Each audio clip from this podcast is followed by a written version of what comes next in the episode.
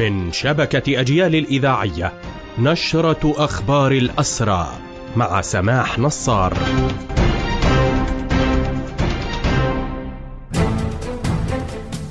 أهلا ومرحبا بكم إلى هذا اللقاء. حملة الاعتقالات اليومية طالت حتى صباح هذا اليوم.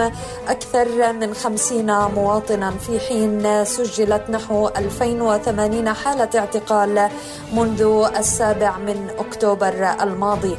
حملات الاعتقال تشكل أبرز السياسات الثابتة والممنهجة التي تستخدمها سلطات الاحتلال بهدف تقويض أي حالة مواجهة متصاعدة كما أنها من أبرز أدوات سياسة العقاب الجماعي التي تشكل أداة مركزية للاحتلال في استهداف أبناء شعبنا الفلسطيني.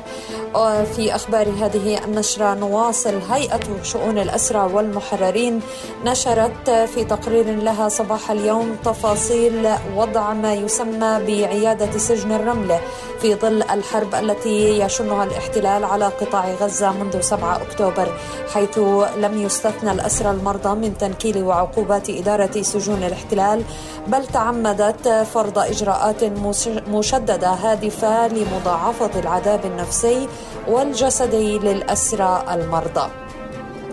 وقد تم منع الأسرى من إجراء المكالمات الهاتفية مع الأهل. تم منعهم من الزيارة. التضييق على المحامين بالزيارة. سحب جميع الأدوات الكهربائية من القسم ويشمل ذلك التلفاز والبلاطة. منع الأسرى من شراء الكانتين فيما قامت إدارة سجون الاحتلال منذ بدء الحرب وحتى اليوم بسحب المواد التموينية. كذلك يعتمد الأسرى المرضى اليوم فقط على الطعام المقدم لهم من إدارة سجون الاحتلال وهو عبارة عن وجبتين. المياه المعدنية التي كان الأسرى يعتمدون عليها قد نفدت ولا يسمح لهم بشراء غيرها وفي كل يوم يتعرض الأسرى إلى التفتيشات المستفزة وسحب أي شيء جديد يعثر عليه في الغرفة. وفي أخبار هذه النشرة أيضا كشفت هيئة شؤون الأسرى والمحررين تفاصيل محاولة إعدام الأسير الجريح أسيد صالح. وقالت الهيئة إن الأسير تعرض للتنكيل والتعذيب الشديد منذ لحظة اعتقاله في 19 وأصيب في قدمه إصابة بالغة وتم نقله على إثرها لمشفى خاص ومن ثم لعيادة سجن الرملة.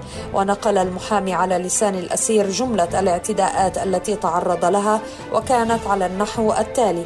الشتم بالألفاظ البذيئة والنابية. كانوا يضعون القيود على يديه ويشدونها بشكل قوي جدا حتى أن آثار القيود ما زالت على يديه حتى اليوم. كانوا يقومون بضربه بالبندقية مكان الإصابة. تصوير الأسير أثناء ضربه وتعمد إهانته. علم بعض المستوطنين بتواجد الأسير بالغرفة فهجموا عليه وحضرت الشرطة للغرفة وقاموا بإدخال الأسير إلى الحمام والاعتداء عليه بالضرب. كان للأسير ملابس عليها أثار الدماء عند الاعتقال فحضر الجنود وأمسكوا بالملابس وقاموا بمسح الدماء المتواجدة على الملابس على جسده مرة أخرى. عندما كان الجنود يضربون الأسير بالمستشفى كان ينادي على الأطباء لكن جنود الاحتلال كانوا يضعون الوسادة على فمه حتى لا يصدر عنه أي صراخ بهذا مستمعينا تنتهي هذه النشرة الخاصة بأخبار الحركة الأسيرة. قدمناها لحضراتكم. من راديو أجيال. تحية الحرية لأسرى الحرية وتحياتي سمح نصر المجد والخلود لشهدائنا الأبرار.